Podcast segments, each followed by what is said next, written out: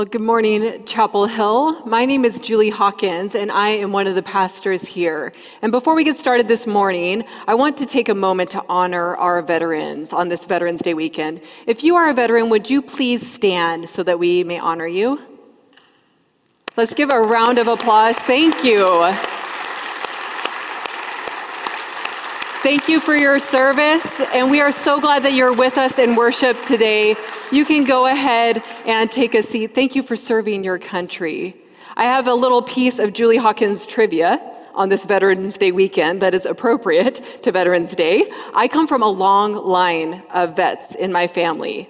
I have had a family member serve in every major U.S. conflict all the way back to the Revolutionary War. My great, great, great, great, great grandfather, Melchior Brenneman, fought for York County in Pennsylvania in the Revolutionary War. You see, my family really loved the ideals of the American Revolution, especially freedom of religious thought.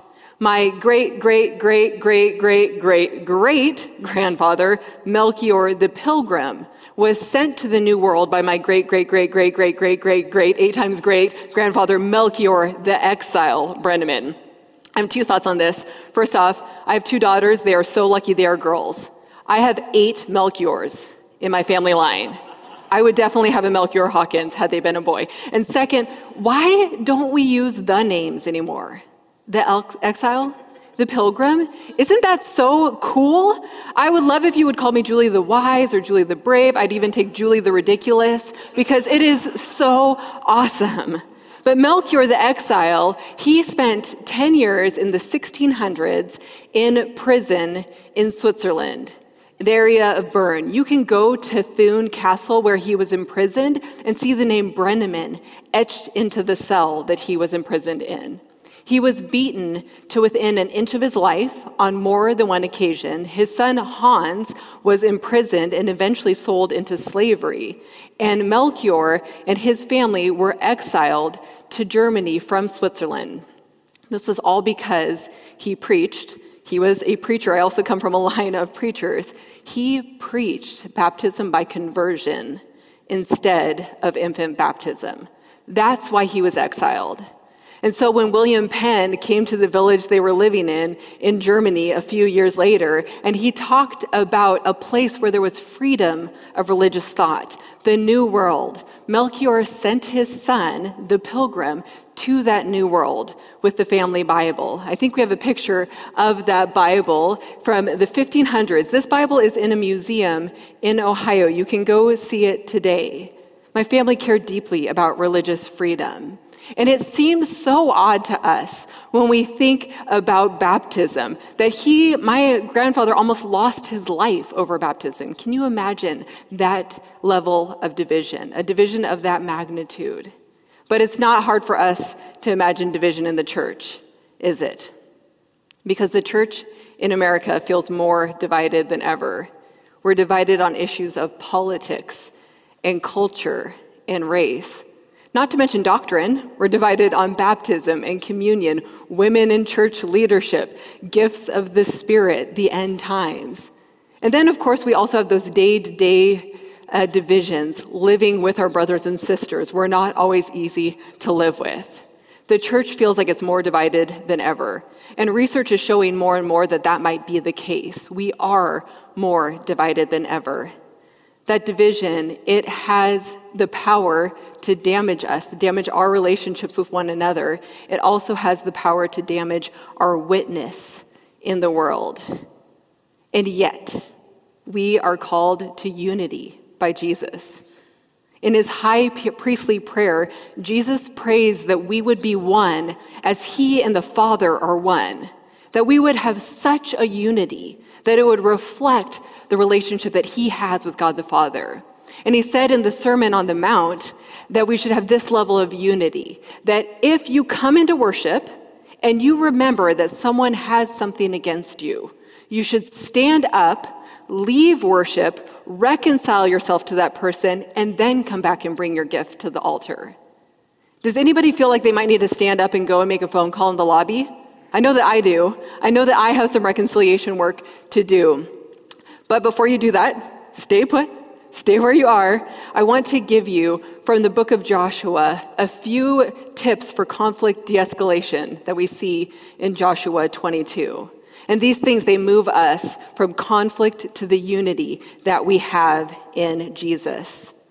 We're going to do a quick sit rep before we get to Joshua 22. If you have your Bibles, I encourage you to pull them out and look at them because we'll be walking through this really big, beautiful story this morning. But we find Israel as the 12 tribes. Israel was made up of 12 tribes, and these tribes were unified in the way that they worshiped one God. They were God's chosen people. They adhered to God's law. They worshiped Him at one altar. And this made them very different from the surrounding culture that had many, many, many false gods. But each of those tribes was unique and distinct. They had their own tribal identity. They had inherited their own land that they occupied in the conquest. And some of them even had their own callings and professions. Think about the Levites, they had a unique calling. There were two and a half tribes within the tribes that were very unique because they weren't just tribal identity, they were distant. These two and a half tribes of Gad, Reuben, and the half tribe of Manasseh, their land that they inherited wasn't even in the promised land. It was east of the Jordan. So they were different because of distance. They were also different because they had asked for their inheritance before the conquest. They asked Moses if they could settle east of the Jordan because they had so much livestock. And Moses said yes, but there was a little bit of division there because he had to argue with them and convince them that they needed to be a part of the conquest and serve along their brothers and sisters in the conquest. It's something that they made good on. They made good on that oath that they fought during the conquest. But there was that division. And so now the conquest is over, and they're sent back to the frontier lands east of the Jordan River, and all of a sudden we find Israel on the brink of civil war. When they left, Joshua said, Go. I command you to go and follow the Lord's commandments, love and serve the Lord. And they go back to their frontier land home. And we read in verse 10 that the very first thing they do when they get back is they build an impressive altar. Some translations call this an altar of imposing size. This was an altar that was trying to say something. It's what you call a statement piece. It meant to be noticed, and it was noticed. We see in verse 11, it says, The Israelites received this report. We don't know who gave that report, who brought the report to the Israelites, but somebody came and said, Look, the Reubenites, the Gadites, and the half tribe of Manasseh have built an altar at the entrance of the land of Canaan in Geliloth, near the Jordan on the Israelite side. When the Israelites heard this, the entire Israelite community assembled at Shiloh to launch an attack against them. Israel is on the brink of civil war. But they do not go to war. They quickly move to unity.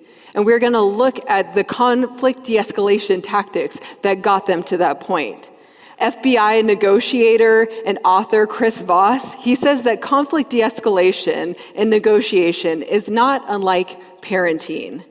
Anyone who has a toddler knows that sometimes you do feel like you are negotiating in a hostage situation. The parents usually feels like the hostage in that situation. But it's conflict de escalation is not unlike parenting. And so, our three tips are things that you might have heard your parents say to you before.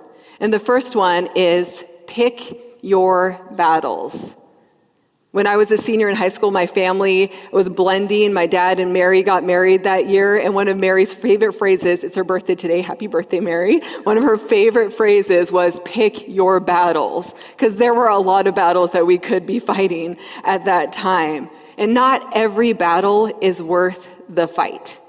This one that we see in Joshua 22 was absolutely worth the fight because Israel thought that their brothers had built an alternative altar.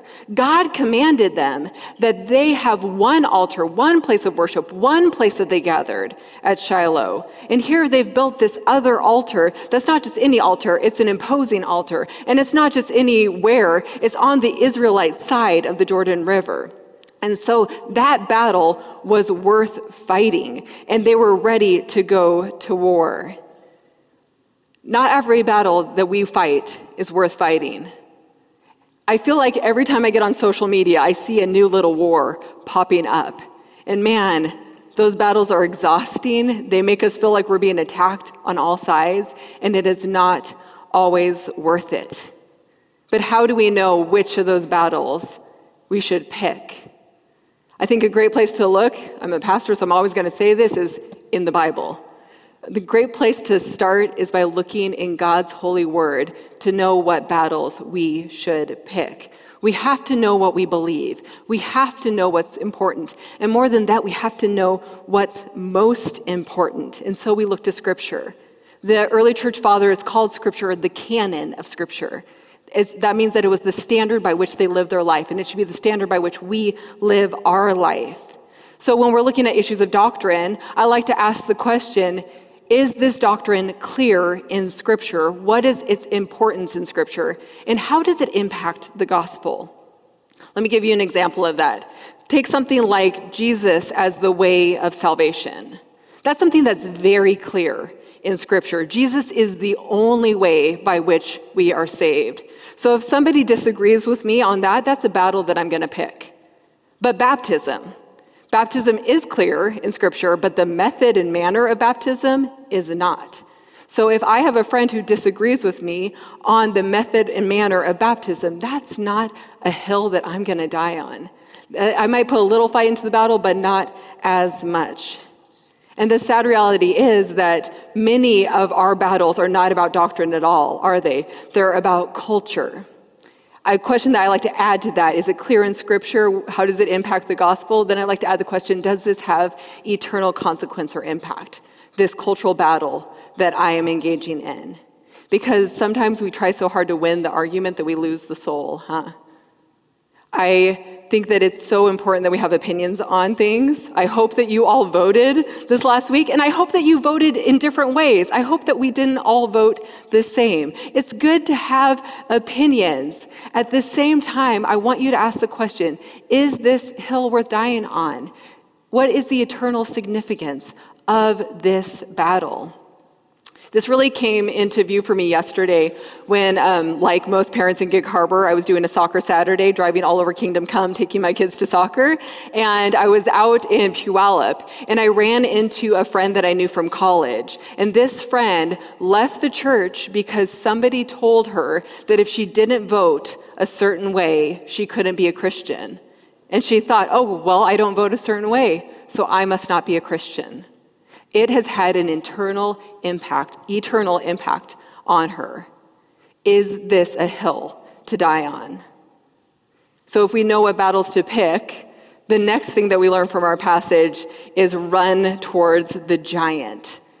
This might not be something that your parents say to you, but Pastor Mark, it's one of his favorite phrases that he teaches us pastor kids of his about things that we need to do in terms of conflict. We run towards the giant. We don't shy away from the elephant in the room. And in this situation, we're running towards the conflict. We're running towards the problem. It says in verse 13, the Israelites sent Phinehas, son of Eleazar, the priest. He was accompanied by 10 elders, one from each of the 10 tribes. Sometimes we feel like we just want to avoid conflict, right? We don't want to enter into the confrontation. It would be easier to avoid it. It might have been easier for Israel to avoid the confrontation. I mean, the two and a half tribes, they were distant, they were far away. Why did they need to even engage in this? But for the sake of unity, because they knew that this was a battle they had to fight, they ran towards the giant and confronted the problem. And Phineas, he's a little bit of a giant himself. He's not the person that you would want to like open the door to on a rainy night. I picture Phinehas uh, looking a little bit like Clint Eastwood, rolling into town on a horse with a tumbleweed rolling in front of him. Phineas was a pretty intense dude. You can read more about Phineas in Numbers 25. It is not rated PG. It is not a bedtime story, but Phineas was known for his zeal for the Lord and that he would enact God's justice if that is what he was called to do. And so they ran towards the giant with the giant.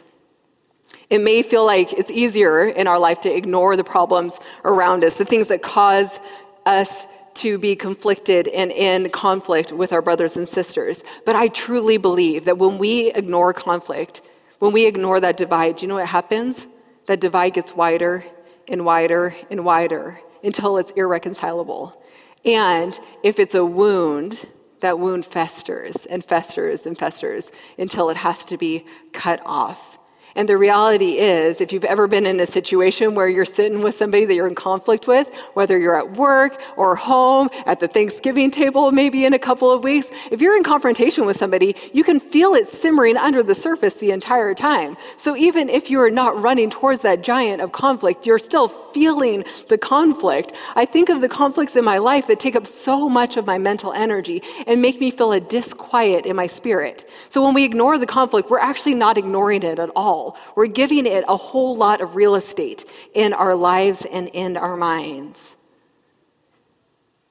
We're in a season in the American church where people are leaving the church. I talked about my friend who left the church. We're also in a season in the American church where people are moving from one church to another more than ever. This is um, something that I know affects some of you. Some of you are here because you came from another church, and we are glad that you are here. You are welcome here. Thank you for being a part of the body of Christ at Chapel Hill. But if you left your former church because of conflict, you need to know that there will come a moment when we upset you. There will come a time when I say something that makes you angry, or Pastor Mark says something that upsets you. We will not be conflict free here at Chapel Hill because we're human. And so I want to invite you to move towards the conflict. I would much rather you come and talk to us, come and walk with us through that conflict so that hopefully we can make it out the other side. Maybe we won't agree, but at least we can walk through it together as brothers and sisters in Christ. And we can have that be a part of our witness. Because the problem is that if you just leave, and if you just find people that agree with you, do you know what happens when you slowly get rid of all the people that disagree with you? You're surrounded by people who agree with you. Doesn't that sound so nice? You're only surrounded by people who agree with you. That is not what the body of Christ looks like. Pastor Larry talked when we welcomed our new members about the body of Christ and how it has many members. The body of Christ is supposed to be diverse and different. We're supposed to be able to disagree on those non essential issues. In 1 Corinthians, Paul, read Paul's epistles. Almost all of them are written about church conflict. The early church had a lot of conflict, and he wrote about what was essential and what wasn't. And in the book of 1 Corinthians, which is a letter about church conflict, he says that for in one spirit we were all baptized into one body Jews or Greeks, slaves or free, and we are all made to drink of one spirit. For the body does not consist of one member, but many. We are all one through the Spirit of Christ. We see in that verse Jews and Greeks, slaves and free. Jews and Greeks were very different. They had a lot to disagree about. And slaves and free were in completely different lives, different people, and yet in Christ they were one. We think of the disciples, we have tax collectors, zealots, sinners, people that should not have sat at the same table. But in Jesus Christ, they were one. By the power of the Holy Spirit, they were able to come together in unity. And so we have to move towards that conflict, run towards that giant, and have the conversation with the person that we disagree with. Which brings us to our final conflict de escalation tactic. This one is one that whenever I say it, I think, oh no, I've become my mom. And it is use your words. This might be the hardest one. Use your words. We know that the two and a half uh, tribes, if they had built an altar for sacrifice, that was a battle that had been picked. That was a battle worth fighting. And they had sent Phineas, their giant, they were running towards the conflict. It would have been worth going to civil war over that issue. But Phineas doesn't come in with guns ablazing, sword brandish. He doesn't come in with fighting words. Instead, he comes in and he uses his words. In verse 16, he says, Why have you disobeyed the God of Israel by turning back today from following the Lord? He asks them a question. Brothers and sisters, the power of asking questions. Please ask people questions. And then he says, Now you dare to turn back from following the Lord? You are rebelling today against the Lord. Tomorrow he may break out in anger against the entire community of Israel. So he asks the question, and then he says something from his perspective. This is how I see it. He uses his words. He even gives them an out. He says, If your land that you're living in is so bad or impure, please come across the river. We'll give you a place to live in our land. Just don't do this thing. Because Phineas knew that God took sin seriously, he was very serious in his response, but he also pursued peace. He pursued unity with his brothers, and he did this by having a conversation with them. And the most important thing that he did happens at the very end. He listened. He listened and waited for their response. And the two and a half tribes, the moment they hear what they're being accused of, building an altar for sacrifice, they cry out to God and they say, God, if this is true, if we built this sacri- altar as a sacrifice, that you yourself, God, take vengeance on us this day, because that is what we would deserve.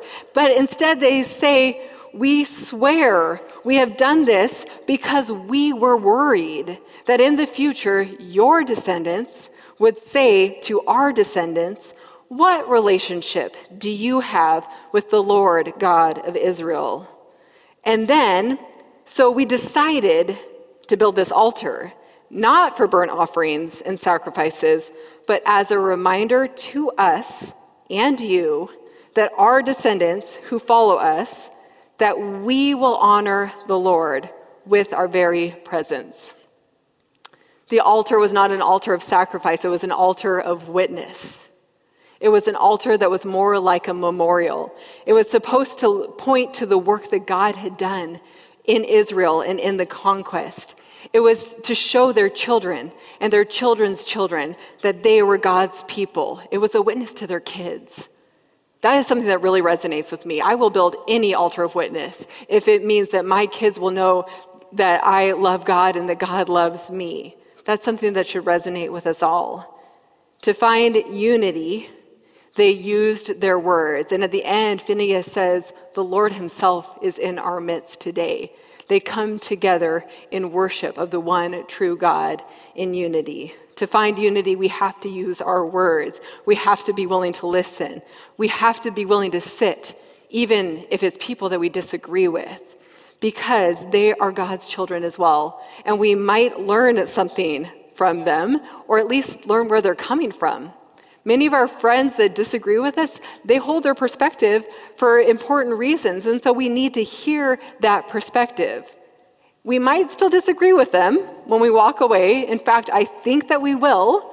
I think that we will, but we can still move forward, and that's okay to disagree with people. This is a lesson that I'm continually learning, my brothers and sisters, how to come together in unity and talk to my brothers and sisters that I disagree with. But it is a lesson that I'm learning. Some of my closest friends are people that I disagree with about important things. And these aren't just like smallish things, these are like mediumish important things. These are things that have an impact on my life. Things like women in the pulpit. I have friends, I have family members that disagree with me standing here today. That's a hard thing. But I am able to sit with those brothers and sisters and hear their perspective.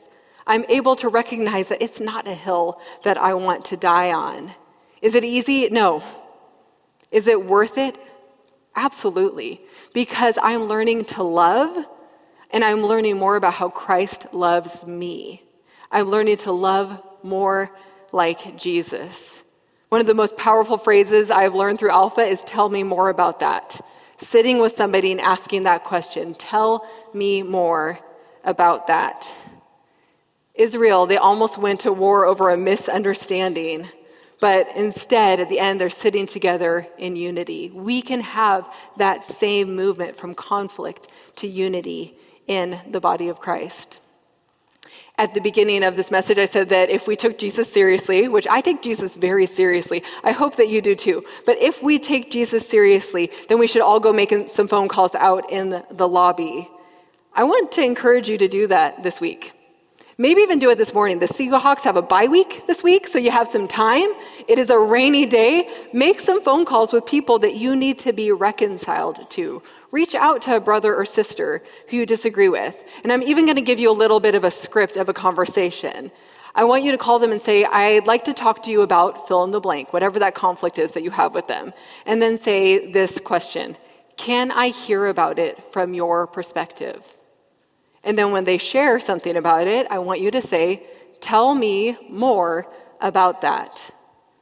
Perhaps after that, you'll say, I have a different perspective on this, but we believe in the same Jesus. And because of Jesus, we can look past our differences and move forward in unity. Or if you have a different type of conflict, you can call and say, I feel this way about something that you did, the assumption that I'm making, the misunderstanding that I have, the story that I'm making up in my mind is that this is what the situation is. Can you tell me your perspective? And again, we can come together in unity with our brothers and sisters. Because the greatest witness that we can offer the world is the unity of the body of Christ. We are the body of Christ. We are diverse. We're different. We disagree on things, but we are able to come around what is essential, and that is Jesus. The two and a half tribes, they built an altar as a memorial. We are that altar of memorial. We are the altar of witness for the world. And just like the altar in this story, it pointed to the work that God had done. Our altar of witness, the church, points to the work that Jesus has done in each of us. Our altar of witness is pointing back to Jesus so that the world might know this great God that we serve. And when we feel that conflict well up, the best thing that we can do is turn our eyes to Jesus. Look to that thing that unifies us. Come together instead of moving apart in division. Because of Jesus, we can find unity. In Jesus, we are one. Let me pray for us. Father, we are grateful that in Jesus Christ we're one family, we're one body, and we are one in spirit. Father, I pray for anyone who has things in their life that need to be reconciled. Would you grant them the spirit of your reconciliation that comes through the work that Jesus did in each of our lives? For anyone who feels that desire to make a phone call, would you give them the courage to pick up the phone and have that conversation? And would you grant acceptance from the person on the other side of the line? May we move forward in unity, Father, as we move towards you. Let us fix our eyes on Jesus, the author and perfecter of our faith. Amen.